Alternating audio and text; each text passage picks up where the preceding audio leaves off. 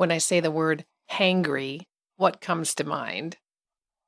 If you're like most people, you're going to say you get a little angry when you get a little hungry, and that's where hangry comes from. Well, what does hangry have to do with being in a step family? Well, a lot. If you're not eating well, this could be problematic, and it may be creating additional stress in your family. However, what we're going to talk about today ties into the hangriness may be a symptom of something else.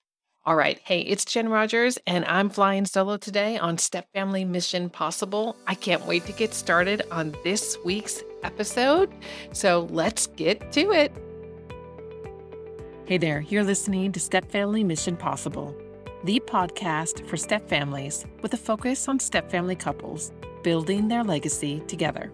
We know that blending families is hard, and your hosts, me, Jen Rogers, along with my husband, Bill, are determined to make it easier. It's time to turn Step Family chaos into Step Family Mission Possible together, so you can stop feeling that pit in your stomach on transition day and start celebrating all the reasons why you are exactly in the right place right now. So this week, I've said a couple of times when I've been talking to people that I feel like I'm so close to needing that brown paper bag. I sense I'm about to hyperventilate. And what is going on? Well, it's so many things are coming at me at one time. And it feels like I may not be able to keep up with all of them. It's a really busy season here in the Rogers household. How about you? What's happening in your home? Are you in a busy season? Often, when we begin to feel that sense of too much stuff all at once, or overwhelm, or we feel like we're pedaling really fast, but we can't quite catch up, what might be happening is something called decision fatigue. I love this expression that what gets scheduled gets done. I firmly believe in the power of using a planner to help you keep track of all the things, whether it's a hard copy, whether it's a bunch of sticky notes piled together, whether it's a formal planner, whether it's an electronic planner. Using a planner definitely helps you prevent decision fatigue. So before we even get started, I'm going to invite you to grab your planner of choice, your piece of paper and pencil of choice, so you can begin to think about what kinds of things are causing decision fatigue in your life. Do you have any idea how many decisions we make each day? I have no idea. I'm sure there's research on it somewhere, but I know it's a buttload of decisions. We are deciding all kinds of things. Do I clean my glasses? Do I do a load of laundry? Am I going to vacuum today? Am I going to drive to the gym to do a workout? Or am I going to do a workout video? Am I not going to do a workout at all today? Am I going to give myself permission for rest today? Numerous decisions. Okay, so I don't know the total number of decisions that we make each day, but after I'm done editing this episode, I'm going to go check it out so I can put it at the end of the show. All right, let's get started. What is decision fatigue, and what can you do about it? Well, decision fatigue is really that sense of there's too many decisions that you need to make right now in this moment. And frankly, you're just exhausted. You're tired of making decisions. Well, how does this come about? Decision fatigue can happen when we overcomplicate things. We might add on some unnecessary things that we don't really need to manage right now, but we somehow wrap them up in part of our decision-making adventure. Let me call it an adventure. So we overcomplicate things. Or like right now, it's a busy time for me. It could be that for you too, that it's a full season. You have many things that are going on in our lives. They ebb and flow, and it's totally normal that we have lots of things going on packed into one period of time, and then it will slow down a little bit later on. There will be things that you plan for, and there will be things that you don't plan for. So a great example of planning for something would be a wedding. You're planning for a wedding, and it takes some time, and you know it. And talk about decision fatigue. So many decisions to make when you're planning for a wedding. When you're planning for a wedding, you'll take more time to do that than, let's say, you would for planning for the end of life, for a funeral. Funerals come up unexpectedly, and they create a lot of decision-making necessity. And they come at a time, often, when you least expect it. So that is something that can create that sense of, gosh, I'm really getting tired from all the decisions I'm making. So s- decision fatigue happens when we overcomplicate things, when we're in a full season or period of time, whether we've planned for it or it's hit us unexpectedly, or it could be you're malnourished. So there are three key areas where you could be malnourished. The obvious one is you're hungry. You haven't eaten for a while, so you're feeling a little tired. You're getting a little headache maybe. And you're wondering why you're struggling making decisions, or it feels like you're making too many decisions. It could simply be that you're malnourished by food and you need to eat something. Hey, if you're getting hungry right now, you can hit the pause button, go get a snack. I'll be right here when you get back. The other thing is you could be physically tired. Maybe you had a super great workout, or maybe you haven't been feeling so hot lately. And physically your body is tired, so making decisions feels a little bit harder. We could also be emotionally malnourished, that we're craving connection and intimacy, and that just hasn't been happening for us. For whatever reason, we're feeling disconnected, and that also makes it harder for us to make decisions. Okay, so decision fatigue. You're tired, you're exhausted, you don't want to make any more decisions. Have you ever felt like that? Your husband asked you, hey, what's for dinner? Like, oh, I don't know, and I don't care because I'm tired of making decisions. I'm sure you can relate to that. So, what do you do when you find yourself in the land of decision fatigue? Well, you have two choices. One, you can ignore it and pretend like it doesn't exist, which won't be very helpful because those decisions will still be there for you. Or two, you can acknowledge that you're in the land of a lot of decisions and you're struggling a little bit.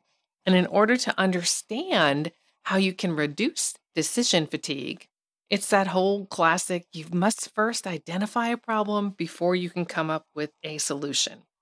So if you find yourself in this acknowledgement of, gosh, everything feels so exhausting, here are some things that you can do. Once you acknowledge that you're here, identify what is it? What decisions are the most important decisions? Is there, is there a crisis right now? I just want to remind you that the number one responsibility that you have as a parent and a step-parent is to keep the kids alive. If the kids are breathing, you're good to go, okay? You're good to go. That's a really great start. So the kids, they're alive. Good job.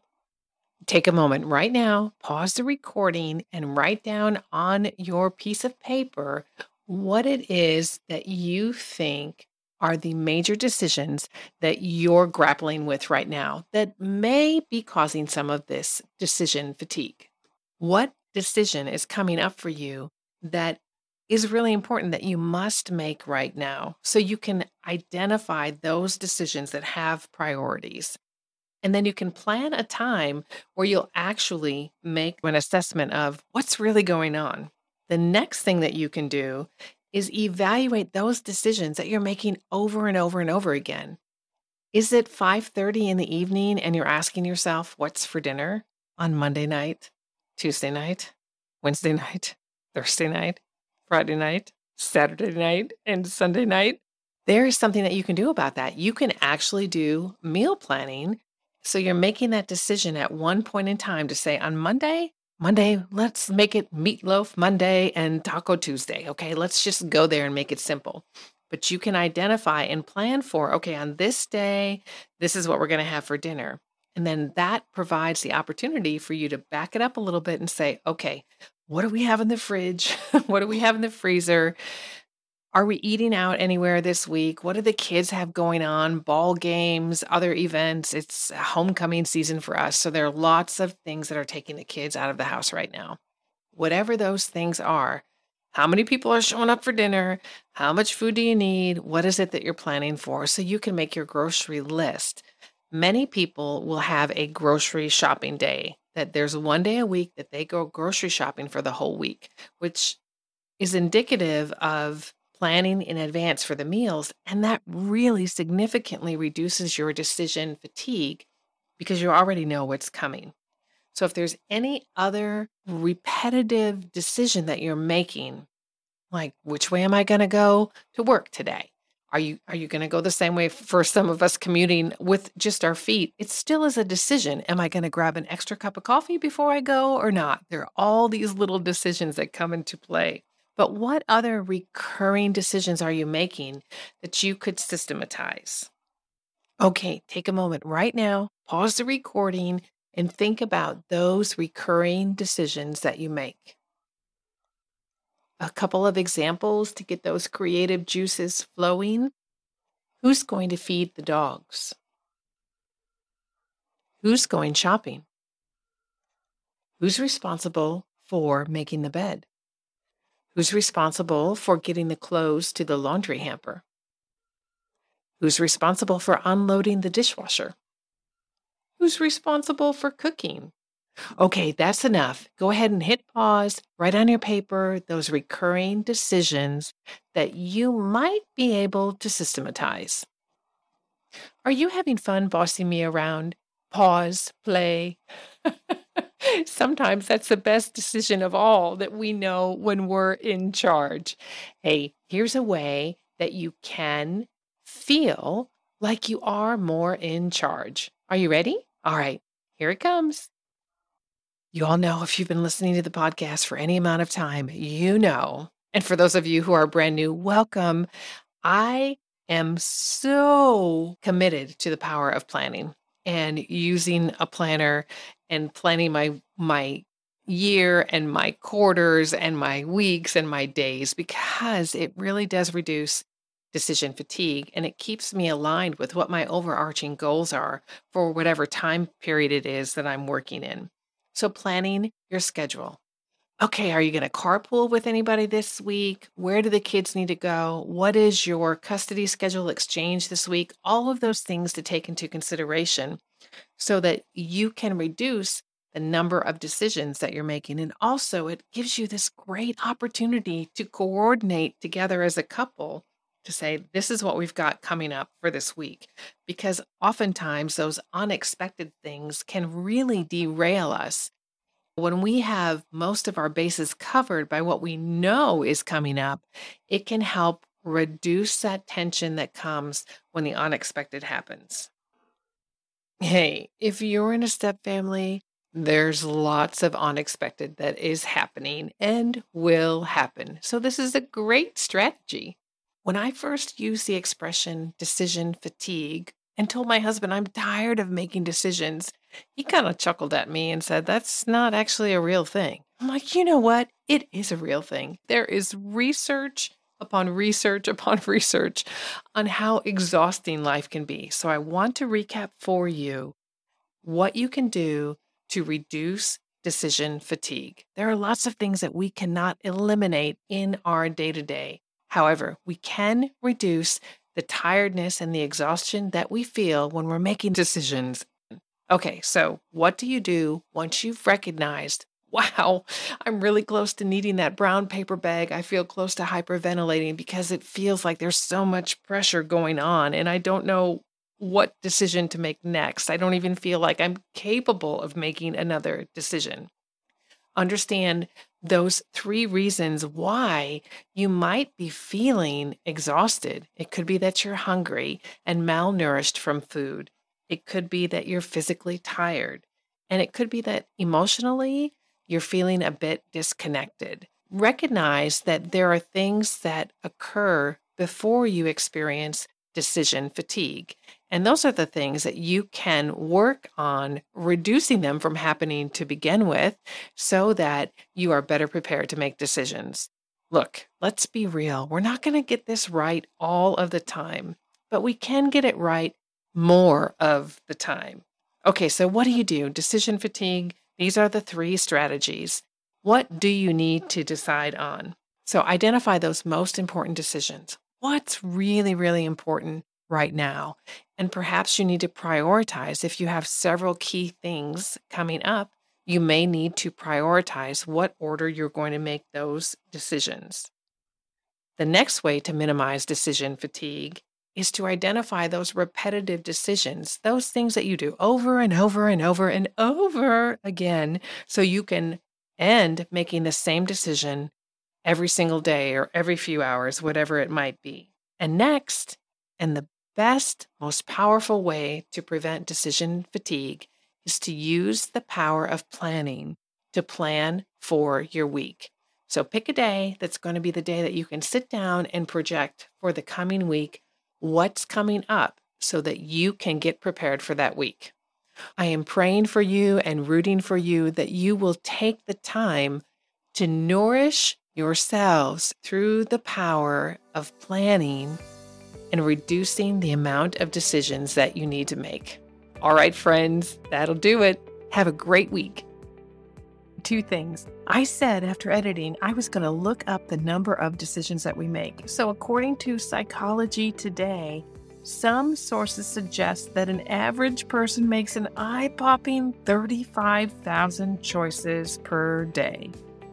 Isn't that crazy? thirty-five thousand choices per day. That in and of itself is enough evidence to support the importance of reducing the number of decisions that we make. All right, there you have it. Hey, one more thing. Are you stuck? Are you wondering, how do I actually incorporate this into my daily life? Is it even possible? Okay, if you're a stepmama, I want to invite you into the Facebook group, because there you will learn about the power of planning and how it is definitely possible to reduce not just decision fatigue, but the overall stepmama fatigue that we experience as we're learning how to actually be good at this calling that God has given us. So the Facebook group for stepmoms, it's new, and the link is in the show notes. You can also search Brave Stepmom and you'll find the group. Come on inside. We've got laser coaching. Two times a month, you can qualify for laser coaching in the group. It's free and powerful, and you learn tons. All right, stepmamas only. I love you guys, but this is just for the stepmoms. All right, check out the link in the show notes. Click on it and join the group. God bless you, family.